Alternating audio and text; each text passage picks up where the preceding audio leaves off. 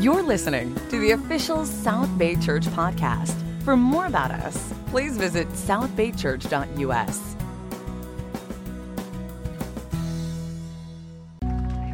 Amen. Grab a seat, everybody, and uh, please be turning your Bibles over to John chapter 7.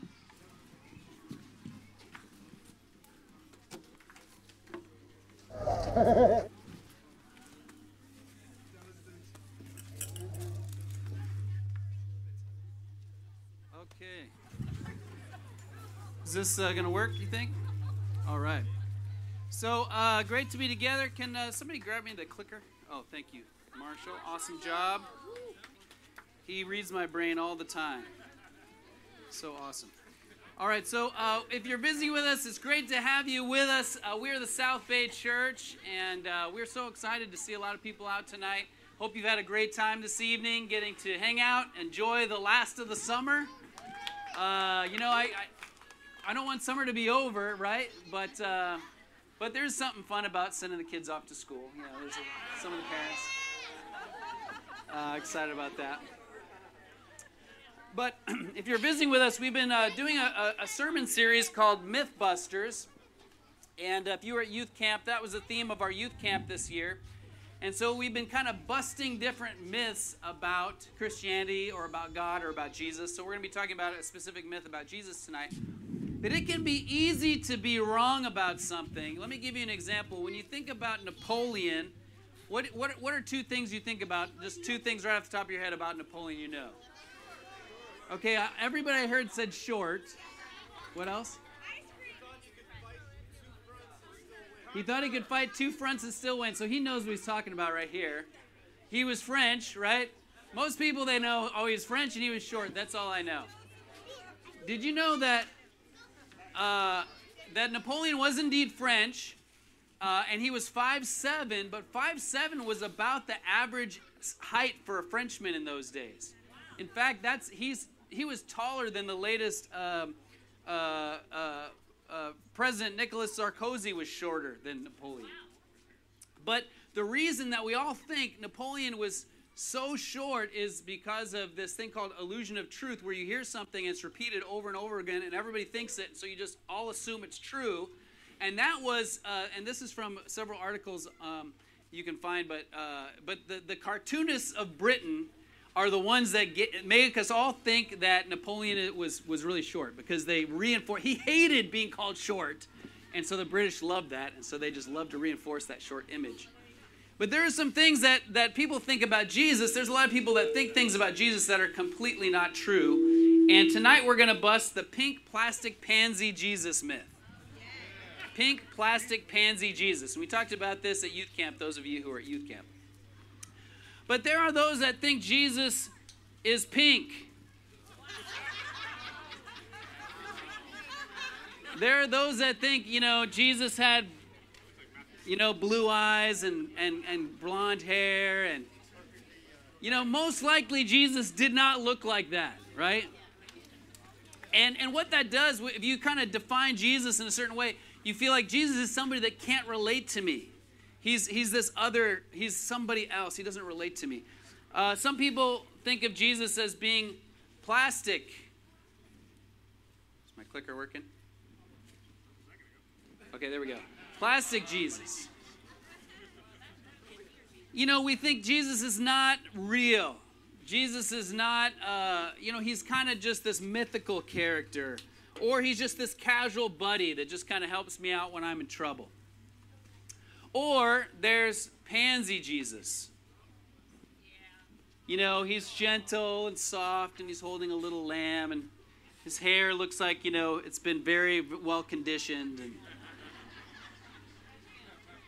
or maybe he's got very gentle eyes and, you know, very very pretty, you know, Jesus. Pansy Jesus. Wimpy, soft, he's somber.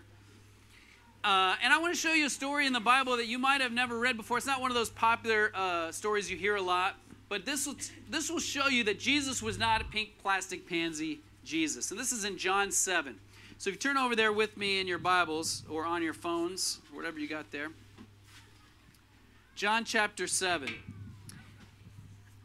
It says, At this they tried to seize him But no one laid a hand on him because his hour had not yet come. Still, many in the crowd believed in him. They said, When the Messiah comes, will he perform more signs than this man? Okay, just stop right there. So, first of all, the authorities want to seize him, but they're not able to. It says, because his time had not yet come. So, there's something about Jesus, you can't just walk right up to him and arrest him. Uh, something, you know, at one point it says they, they tried to throw him off a hill, but he walked right through the crowd because they wanted to kill him and he just walked right through the crowd. So Jesus said when he, when he did finally go to his execution, he said, I am laying down my life. No one is taking my life from me. But it says that in verse 32 the Pharisees heard the crowd whispering such things about him. Then the chief priests and the Pharisees sent temple guards to arrest him. Okay, so they send temple guards. They, they go, okay, we, we weren't able to arrest him. I know who we're going to get. We're going to get the temple guards.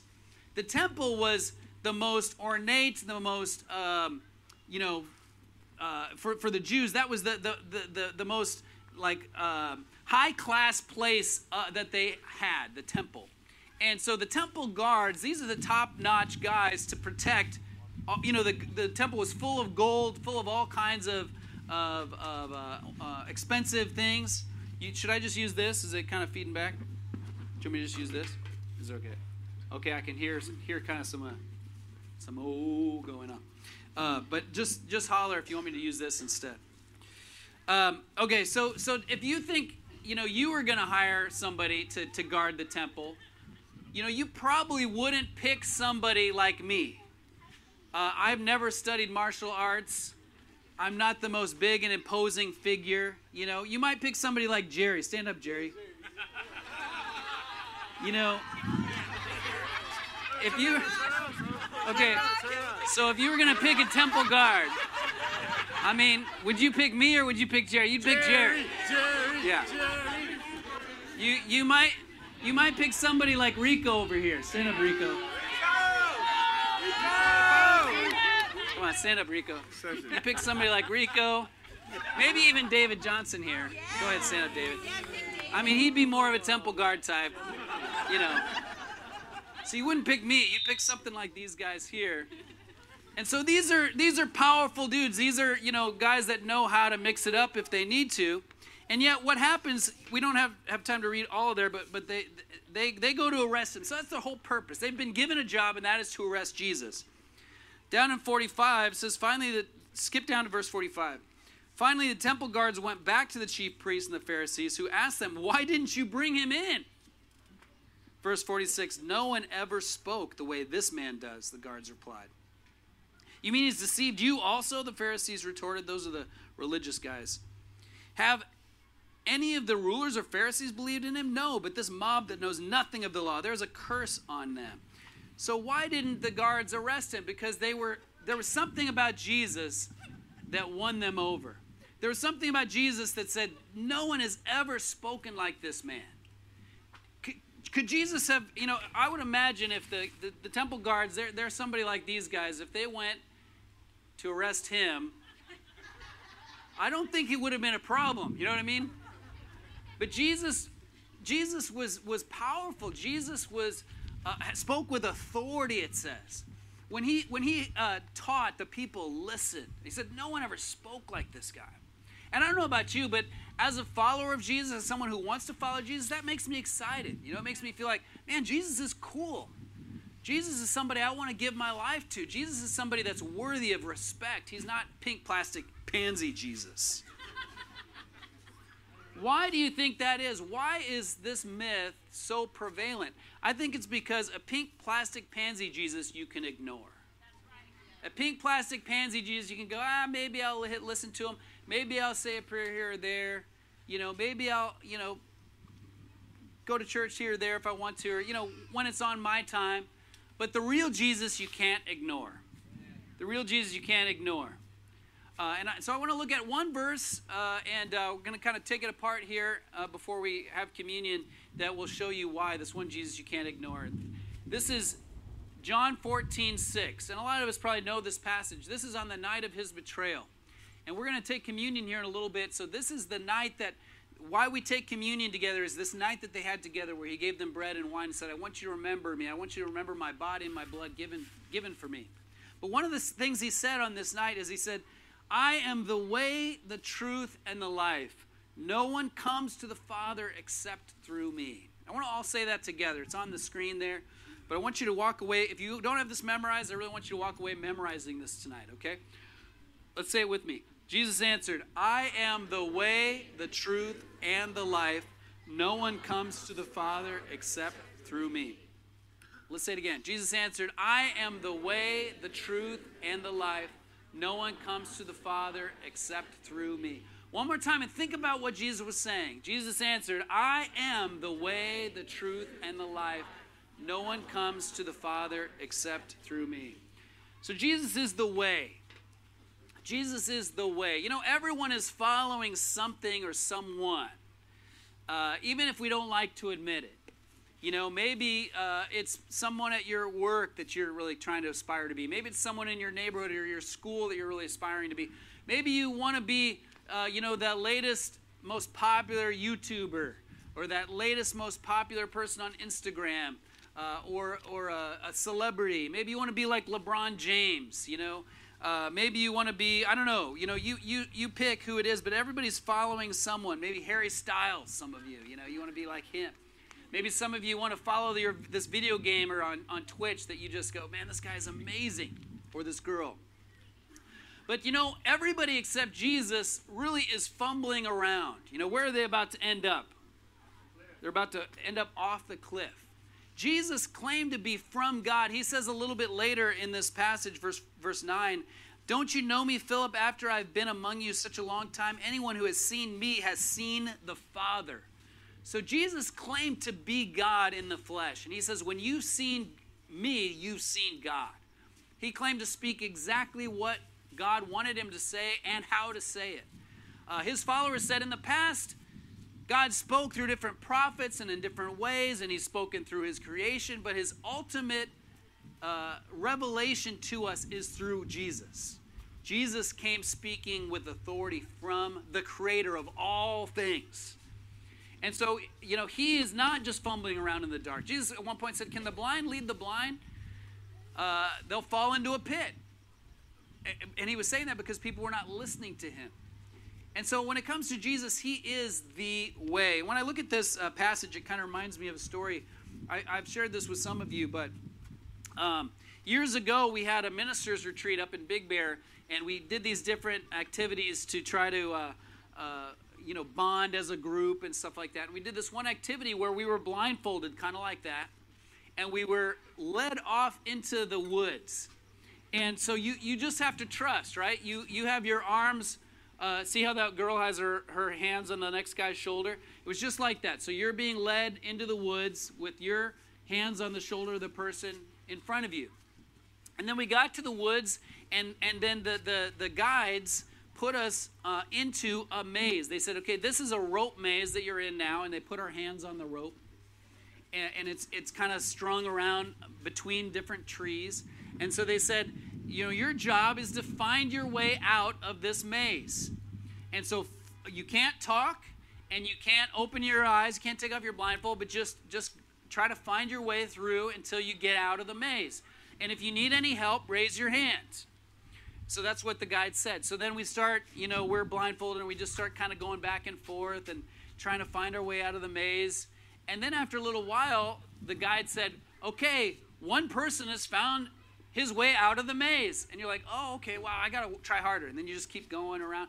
And then they say, two people have found their way out of the maze. Three people have now found their way out. And, and if you need help, just raise your hand. But otherwise, just keep, you know, keep trying and, and keep trying, trying to find your way out. So I remember, you know, once they got to like four or five people, and, and you, you kind of, you're, you're going along and you'll like bump into a guy coming from the other way. And then he's like, it's not that way. And you're like, they're like, shh, be quiet. And you're like, oh you try to go around. Maybe you just didn't find it. You just kind of keep going. So finally, I'm like, I'm confused. And I just raised my hand. And uh, then I felt a hand on me, and he took my blindfolds off, and he takes me out, and then he points, and there's like, you know, six, eight guys still left trying to find their way around. And there, there's, it's just, there is no way out except to ask for help. That's your way out. And so, you know, these guys are, are still going. he's like, one more person has found his way out, you know, and then they, they, they keep going on and on. And, and so the last two, uh, you know, were, were pretty, you know, maybe they thought they didn't want to give up or something. I don't know, but but they kept going for a while, and they're just so fr- you can see it all over their face. They're so frustrated. Finally, it's like, ah, oh, this is your way out, you know. But but if you think about it, in this life and in trying to be who we who we want to be and live the life that God's given us to live, there is no way to do it without Jesus. You know, if you get you're around old enough, you, you you realize that I can't do it. I can't have a successful marriage. I can't ha- be a, a great parent. I can't be a great employee. I can't do all the things that I want to be. I can't be the best version of myself without asking for help. I can't do it. I desperately need help. And if you're not at that point, you will get there. You'll either get bitter or you'll get to that point. You'll either be like fumbling around with the blindfold on, like, oh, I'm going to find my way out of here. Or you just kind of go, I give up. You know, and that's kind of who Christians are. We go, I give up. You know, you don't have to be perfect. You don't have to never sin again. It's just you go, Jesus, I need you. I need help. And that's because Jesus is the way. Uh, there's a scripture in, in 1 Timothy that talks about people who have a form of godliness but no power. That's who I was for a long time, religious, but not with power until I really surrendered completely to Jesus and made him the, the way of my life. Second thing is, he says, I'm the truth. Uh, a little bit later in John, in John 18, uh, Jesus tells Pilate, Everyone on the side of truth listens to me. So that means there's a side. You can be either against truth or you can be on the side of truth. And I don't know about you, I want to be on the side of truth. Jesus claimed there was absolute truth. That's not a, a popular thing today. You know, that's not a popular thing these days. Everything is relative. Uh, everything is, you know, there, there, was a somebody on the news. I just listened. I was watching a news program on Sunday, and somebody said, "Truth is not truth." You might have heard that in the news. And they were going back and forth about what is truth and what's not truth. And Jesus said, "Everyone on the side of truth listens to me." Uh, this is a picture right there of my daughter Cora getting baptized. And I appreciate uh, Cora because she has just she just she went through some hard things in life. She went through some challenges with her health. Uh, she went through some, just some difficult things for her, uh, and and she just decided I really want to follow Jesus. She decided at camp last year. I really want to study the Bible. I want to want, really want to learn the truth. And what she really decided is that I would rather go through life is going to have a lot of hard things. God's there's going to be a lot of obstacles, but I would rather go through them with Jesus than without Jesus. I would rather be on the side of truth. That's what we really try to teach people at, at youth camp to be truth seekers. And I'm so proud of Cora because she was really a truth seeker. She's she of, of everybody in our family, she's just been going after the Bible and reading the Bible and learning things from the Bible and really a, a seeker of truth. She has inspired me to I want to study my Bible more. I want to be a truth seeker. I want to stand on the side of truth. Amen? And the last thing, Jesus says, I am the life. Uh, another story in John where he raises uh, Lazarus from the dead.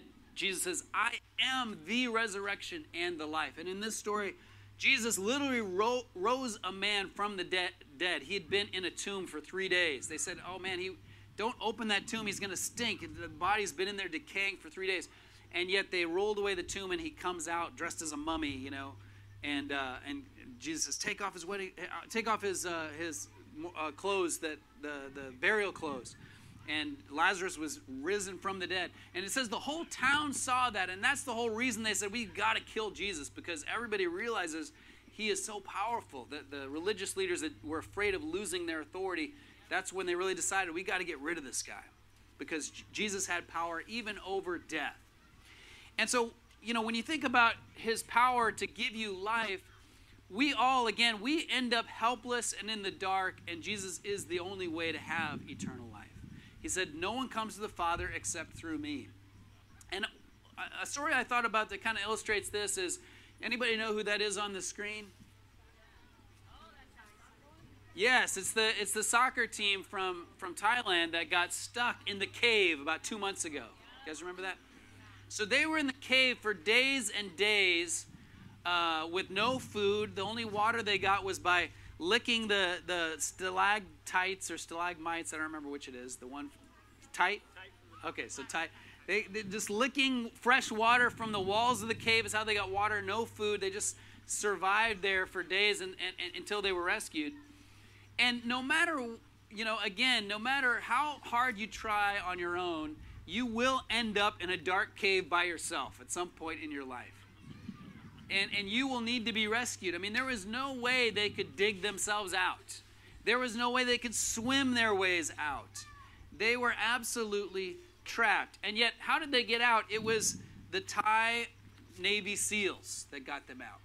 And if you think about the contrast between, you know, a boy, one of these boy soccer players, and a, a Thai Navy SEAL diver, you know, these soccer players couldn't swim, or at least they couldn't swim well enough to try to get through these treacherous waters. But the SEAL team divers, they were experts. They, these boys were completely physically weak uh, because they hadn't eaten food for days and days and days and days. They were literally starving. Whereas the SEAL team divers, they're in top shape. These boys soccer players were trapped and in the dark. And yet, the SEAL team divers were completely free and they were from the light, and yet they chose to go into the darkness to rescue those kids. And so the, the, the kid had to just completely, uh, you know, completely surrender to that SEAL team diver in order to get out of there. You know, they, can you imagine one of these uh, one of these kids? You know, he has a diver there to help him, and he goes, "No, no, let's do it my way." You know, I, I, I don't I don't want to do it that way, SEAL team diver. You know, I want to do it my way, or I think this route is better. You know, that's just ridiculous. You know, that's what we try to do with Jesus, isn't it? We go, Jesus, uh, yeah, but I want to do it this way. And yet, isn't Jesus way more of an expert in everything than we are? I mean, even to a greater degree of a soccer player versus a SEAL team diver, right? Jesus is the pioneer, he's the author and perfecter of our faith. He came from God. He says, I am the way, the truth, and the life. No one comes to the Father except through me. So, a couple things, uh, I don't have time for this, but a couple things that I want to uh, challenge you to kind of discuss with somebody before you leave tonight. You know, this could be your spouse on the way home, this could be with somebody that brought you. But I, I really encourage you to be honest here and say, what scares you about following Jesus? You know, is there anything that, that scares you? I don't know about you, but I feel afraid sometimes. I feel afraid following Jesus. I feel afraid of failing. I feel afraid of, of people who I want to follow Jesus, but that they don't want to follow Jesus. I feel afraid for them. I feel I feel afraid that I'm going to try to be his follower and I'm going to try to do things for him and then it's, it's not going to work and then I'm going to be discouraged. You know, there's different fears I have, but talk about what scares you about the idea of following Jesus. I'm, I'm afraid sometimes that, that, you know, his way might not work in this situation or that situation. Number two, what excites you about following Jesus? You know, I know for me, what excites me about following Jesus is that Jesus is, uh, is the answer to every problem. You know, Jesus is the solution to the what all of the world needs. Uh, even that story we talked about today earlier about how, the impact he had on the temple guards. You know, people who were nothing like Jesus liked Jesus, right? People who were nothing like Jesus liked Jesus. So that inspires me. That excites me. I want to be more like him. I want to be that type of person that, you know, everybody wanted to be around Jesus. The, the tax collectors, the sinners, the, the kids, you know, he was known, you know, his reputation with the religious people was this guy has too much fun. You know, I want to be like that. I want to be around someone like that. And third, who is someone you can follow as they follow Jesus? Paul challenged the Corinthians. He said, Follow me as I follow Christ. One of the best ways to get to know Jesus better is by following others who are like him or who are striving to follow him. So, do you have someone in your life who can help you be more like Jesus? You know, in our in our church, we, we are we're known as a discipling church because what that means is we're trying to be disciples of Jesus and we're trying to help each other be better disciples of Jesus. And and again, I need people in my life. It's not just I, me and reading the Bible. I need relationships. You know, we have a discipling relationship with Steve and Jackie Marici, and we we love getting together with them, and we love the help that they give us. We get we have a discipling relationship with Pat and Holly Toomey, and we love the help we get from them and the help we give them, and you know, we help each other be more like Jesus. And and and uh, you, you, you, know, Brian and Missy Hood, same thing. And, and we love our relationship with the Peckmans. We just need other people in our life. We need relationships like that. Owen and Ramona Thomas are great friends of ours, and we're in a discipling relationship with them. But I want to challenge you if you don't have someone who you are following as they're more like Christ, to try to ask somebody if they would be willing to into your life and help you in that way.